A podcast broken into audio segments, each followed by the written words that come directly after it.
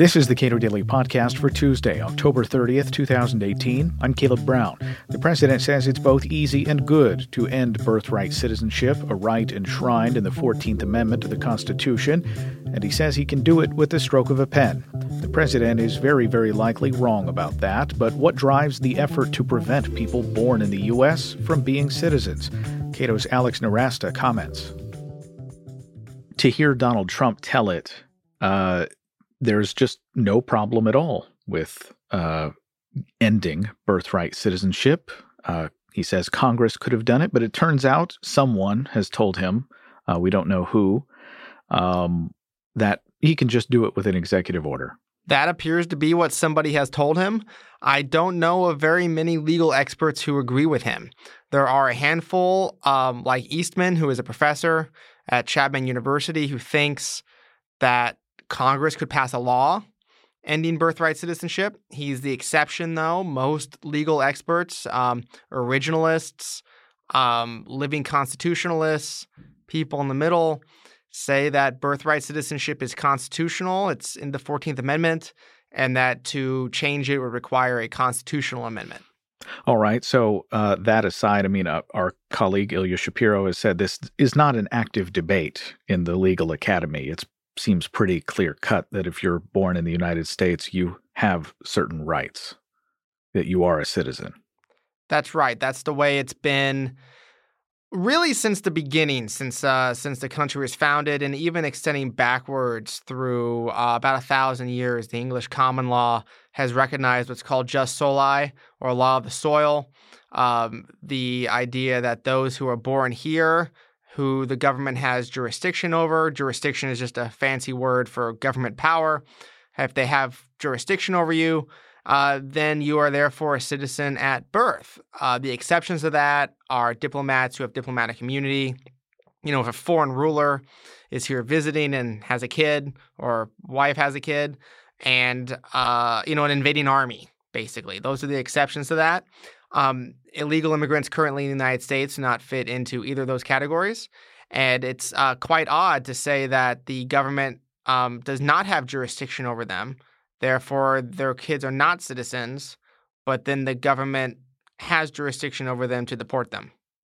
So I'm not quite sure what the end game of this is if we follow the sort of um, anti 14th Amendment logic to its end. All right, let's get into what the, the motivation is. The president has said uh, numerous times that he would like to end the what he you know calls very bad uh, chain migration. That is, uh, people who I guess in his conception come to the United States and then immediately begin the process of bringing relatives over because the process is so much easier for relatives than it is for uh, just a, a, random person coming to the United States. What is uh, chain migration and how difficult is it? So, chain migration is just the, as you described it, it's the family immigration system. If somebody comes here on a green card, uh, then they become a citizen, they can sponsor their immediate relatives, they can sponsor their spouse, their minor children, uh, their parents. Uh, they can sponsor some of their siblings who co- to come over, and then those folks, once they become citizens, uh, they can sponsor then you know their sibling, their spouses, etc. And as a result of this, is the source of most of the growth in the immigrant population in the United States.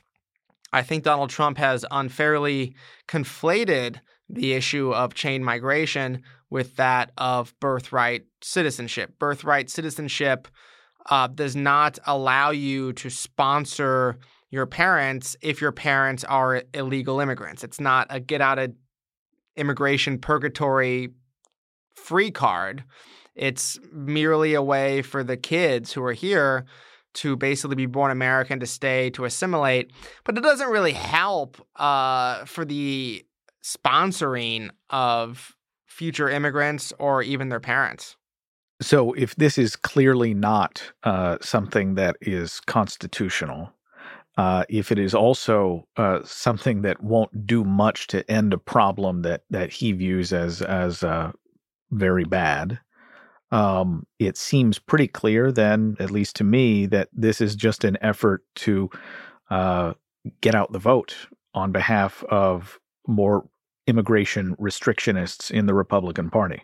I think that's entirely uh, fair description of what's going on. Um, the president has been very active this election cycle in trying to help Republican candidates who are facing tough elections, both in the House um, and, and to a much lesser extent in the Senate. I think he has 11 more rallies planned uh, before the election next week.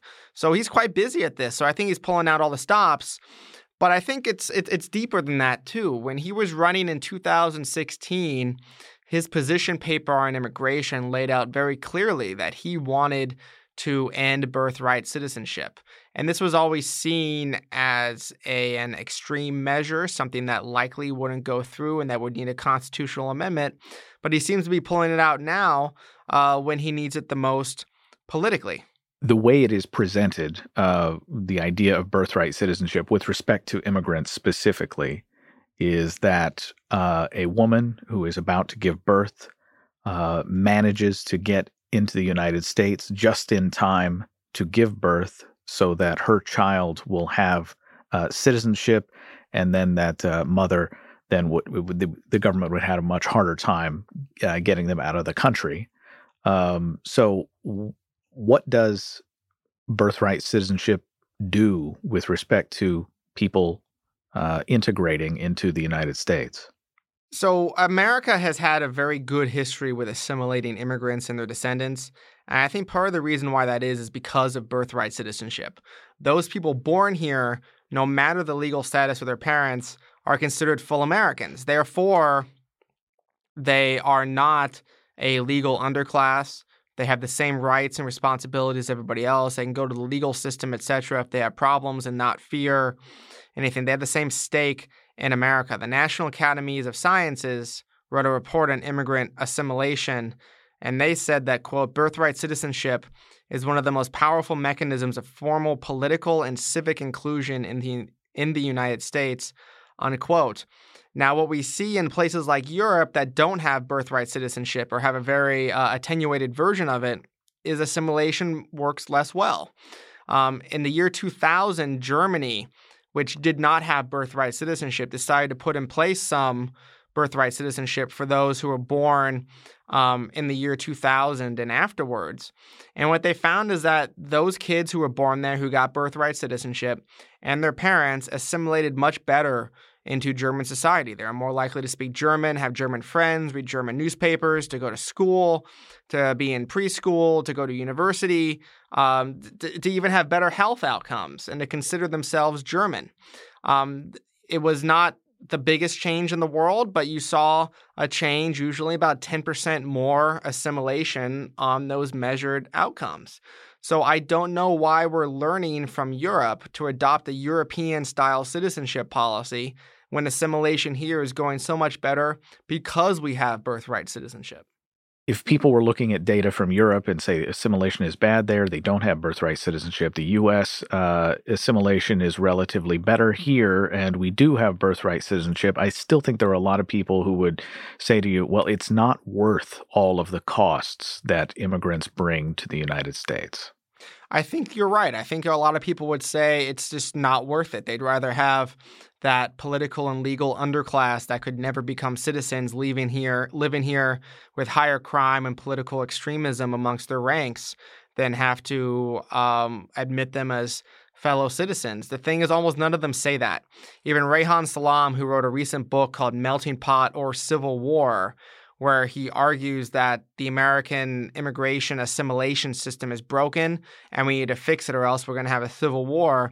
Even he is now against ending birthright citizenship. He's a, he's a proponent of birthright citizenship because he thinks that having a large legal underclass living here permanently is very bad when it comes to uh, immigrant assimilation and stability. So if there are a lot of people who agree with you, you know, your statement on that with your hypothetical, they need to come out and say it rather than uh, hiding behind other arguments.